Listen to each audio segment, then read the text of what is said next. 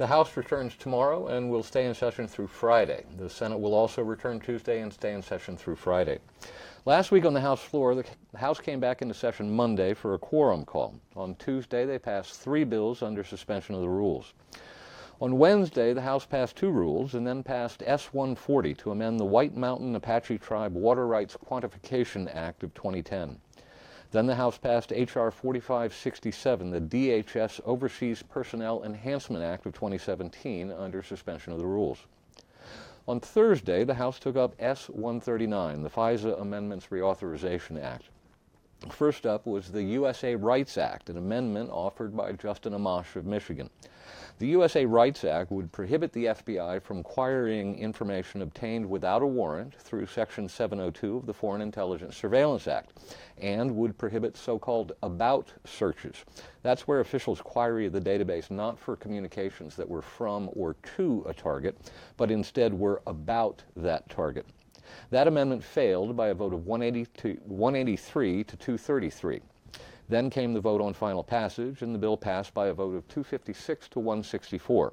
The bill now goes to the Senate, where we expect action this week. Senators Ron Wyden of Oregon and Rand Paul of Kentucky have vowed to filibuster the legislation if the USA Rights Act is not included. Then the House took up H.R. 4578, the Counterterrorist Network Act, and passed it under suspension of the rules by a vote of 410 to 19. And then they were done. This week on the House floor, the House returns Tuesday, at which time leaders have scheduled eight bills for consideration under suspension of the rules. On Wednesday and Thursday, the House is scheduled to consider three more bills under suspension of the rules. The House is also scheduled to take up H.R. 2954, the Home Mortgage Disclosure Adjustment Act, H.R. 3326, the World Bank Accountability Act, and H.R. 4712, the Born Alive Survivors Protection Act. We also anticipate introduction of a continuing resolution to extend current levels of government funding through late February. That will have to pass both House and Senate by the end of the week because the current continuing resolution expires Friday night at midnight.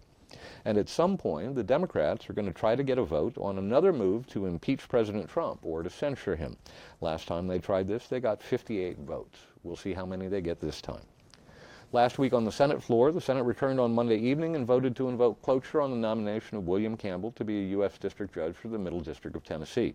On Tuesday, the Senate voted to confirm Campbell to that position. Also on Tuesday, the Senate voted to invoke cloture on the nomination of Thomas Lee Robinson Parker to be a U.S. District Judge for the Western District of Tennessee. On Wednesday, the Senate voted to confirm him to that position. Also on Wednesday, the Senate voted to invoke cloture on the nomination of Michael Lawrence Brown to be a U.S. District Judge for the Northern District of Georgia. On Thursday, the Senate voted to confirm him to that position. Later on Thursday, the Senate voted to invoke cloture on the nomination of Walter David Counts III to be a U.S. District Judge for the Western District of Texas. Later Thursday, the same day, the Senate voted to confirm him to that position. Then the Senate voted to approve a motion to proceed to the House message to accompany S-139, the FISA Amendments Reauthorization Act. The vote on the motion to proceed was 68 to 27, and then they were done. So this week on the Senate floor, they'll return Tuesday and they'll resume consideration of the House message to accompany S-139, the vehicle for the FISA Amendments Reauthorization Act.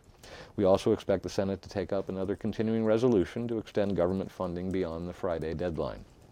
On the earmark front, the House Rules Committee has scheduled two hearings for this week, a hearing for members on January 18 and a hearing for outside groups on January 19. At a White House meeting last Tuesday, President Trump told lawmakers Congress should consider returning to earmarks. Quote, I hear so much about earmarks and how there was a great friendliness when you had earmarks, he said. Of course, they had other problems, but maybe all of you should start thinking about going to a form of earmarks, end quote.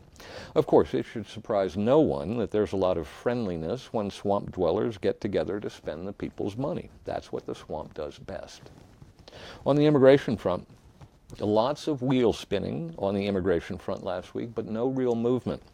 The week's action got started on Tuesday when President Trump hosted a meeting with lawmakers from both chambers and both parties. In an extraordinary televised 55-minute encounter, the president led a discussion that touched on various aspects of the conundrum facing Congress as it tries to do two things, find a legislative fix for DACA and come to some sort of agreement on a more comprehensive approach to immigration reform. At one point, California Democrat Senator Dianne Feinstein suggested that they should all support what she called a clean DACA bill. The president seemed to agree with her. until House Majority Leader Kevin McCarthy jumped in to remind him that he needed to seek compromises from the Democrats on a host of issues in exchange for the DACA fix she wanted.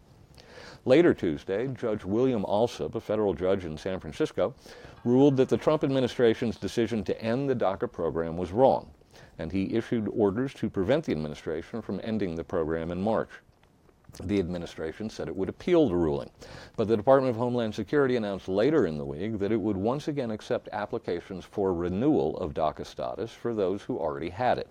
The announcement made clear that no one who did not already have such status would be allowed to apply for work authorization. I wouldn't put too much stock in Judge Alsup's ruling. The Supreme Court has overturned his rulings on DACA before, and the court will likely do so again.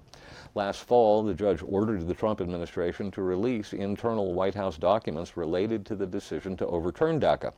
The government filed an emergency appeal to the Supreme Court seeking to protect its internal deliberations. Then, in what the New York Times described as an unusual move, Judge Alsup filed his own brief to the Supreme Court. That apparently didn't do much to impress the justices. The Supreme Court ruled last month, without recorded dissent, that the judge had no right to see the administration's internal deliberations.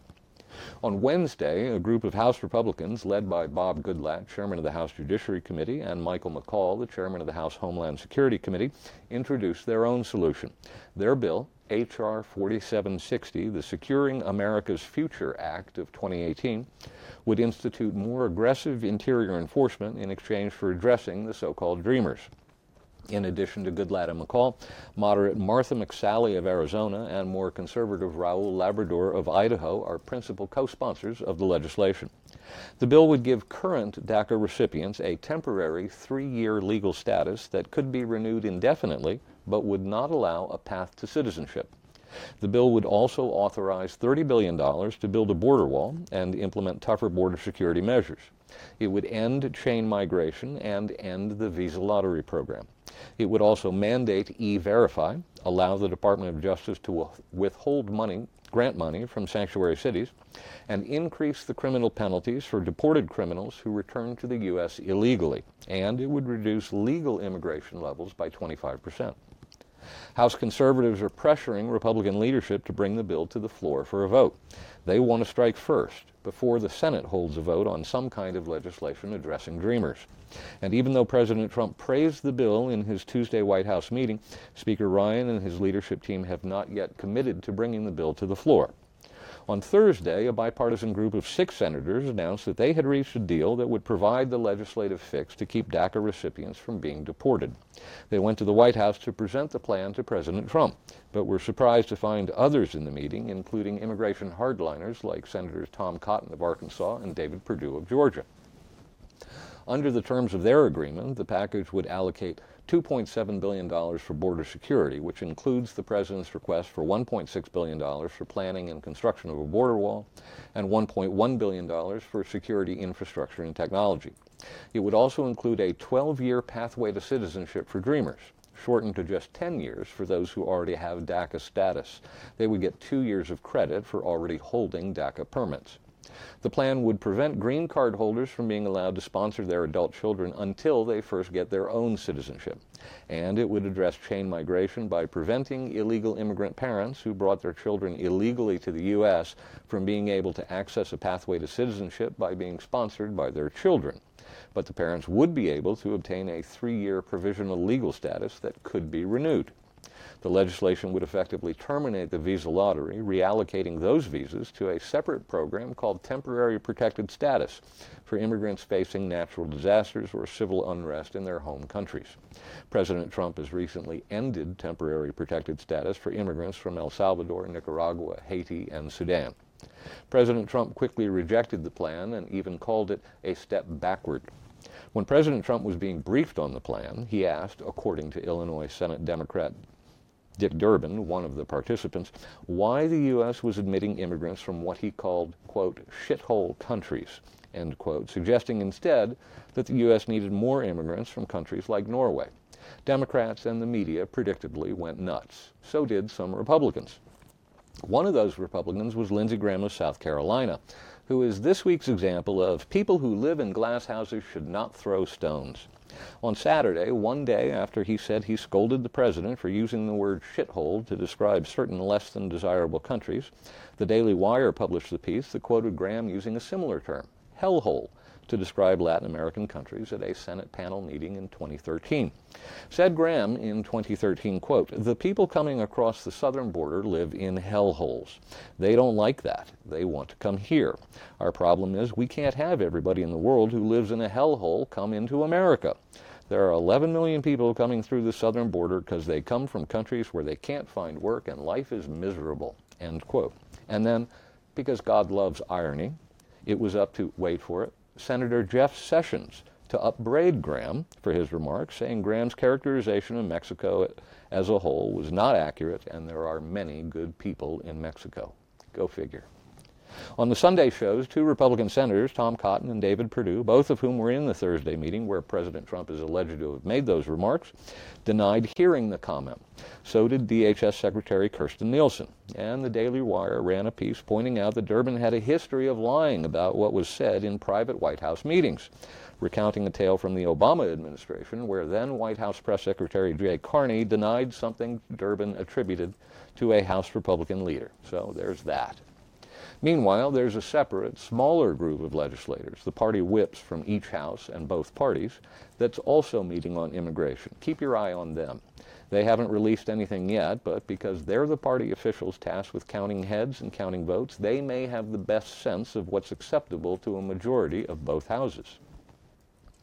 On the Iran front, on Friday, the White House announced that President Trump would once again waive sanctions against Iran that were lifted as the result of, the president, of President Obama's 2015 Iran nuclear deal.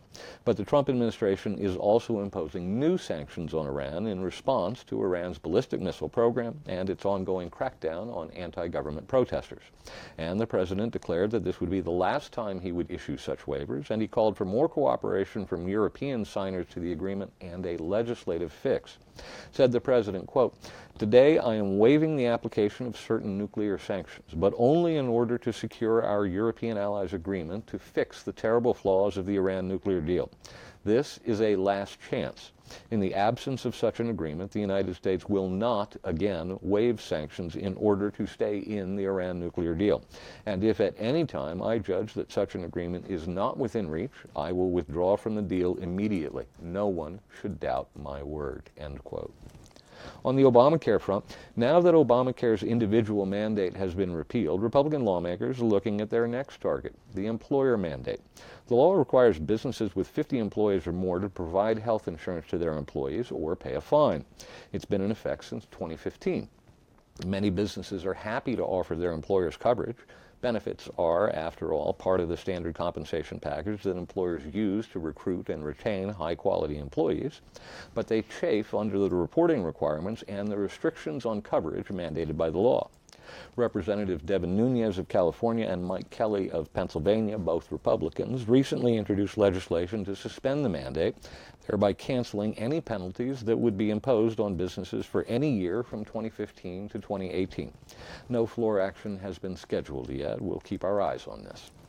On the Russia probe, on Tuesday of last week, Democratic Senator Dianne Feinstein of California, the ranking member of the Senate Judiciary Committee, unilaterally released the 312 page transcript of the committee's interview with Glenn Simpson, one of the founders of the GPS Fusion opposition research firm under whose auspices was prepared the Steele dossier.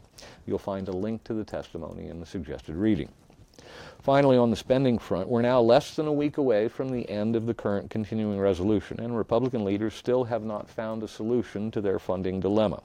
On their right, defense hawks in the Republican conference are demanding more defense spending, and they're threatening to vote against another short term funding bill unless they first have a long term agreement in hand to fund the Pentagon. And even though Republican leaders insist that a DACA fix doesn't have to be part of the government funding solution, Democrats disagree, and they're threatening to withhold their votes unless a DACA fix can be agreed to as part of the spending deal. If they can't count on passing the CR with just Republican votes, Speaker Ryan and his leadership team will have to look to Democrats for enough votes to get 218. So I expect we'll see inclusion of a reauthorization of the Children's Health Insurance Program added to the CR as a means of wooing Democrat votes. Ryan and his team think Democrats would find it hard to vote against reauthorization of CHIP funding. So look for the leadership to attempt to pass a short-term, four or five-week continuing resolution that would extend government funding until February 16 or maybe February 23rd. And that's our Washington report for this week.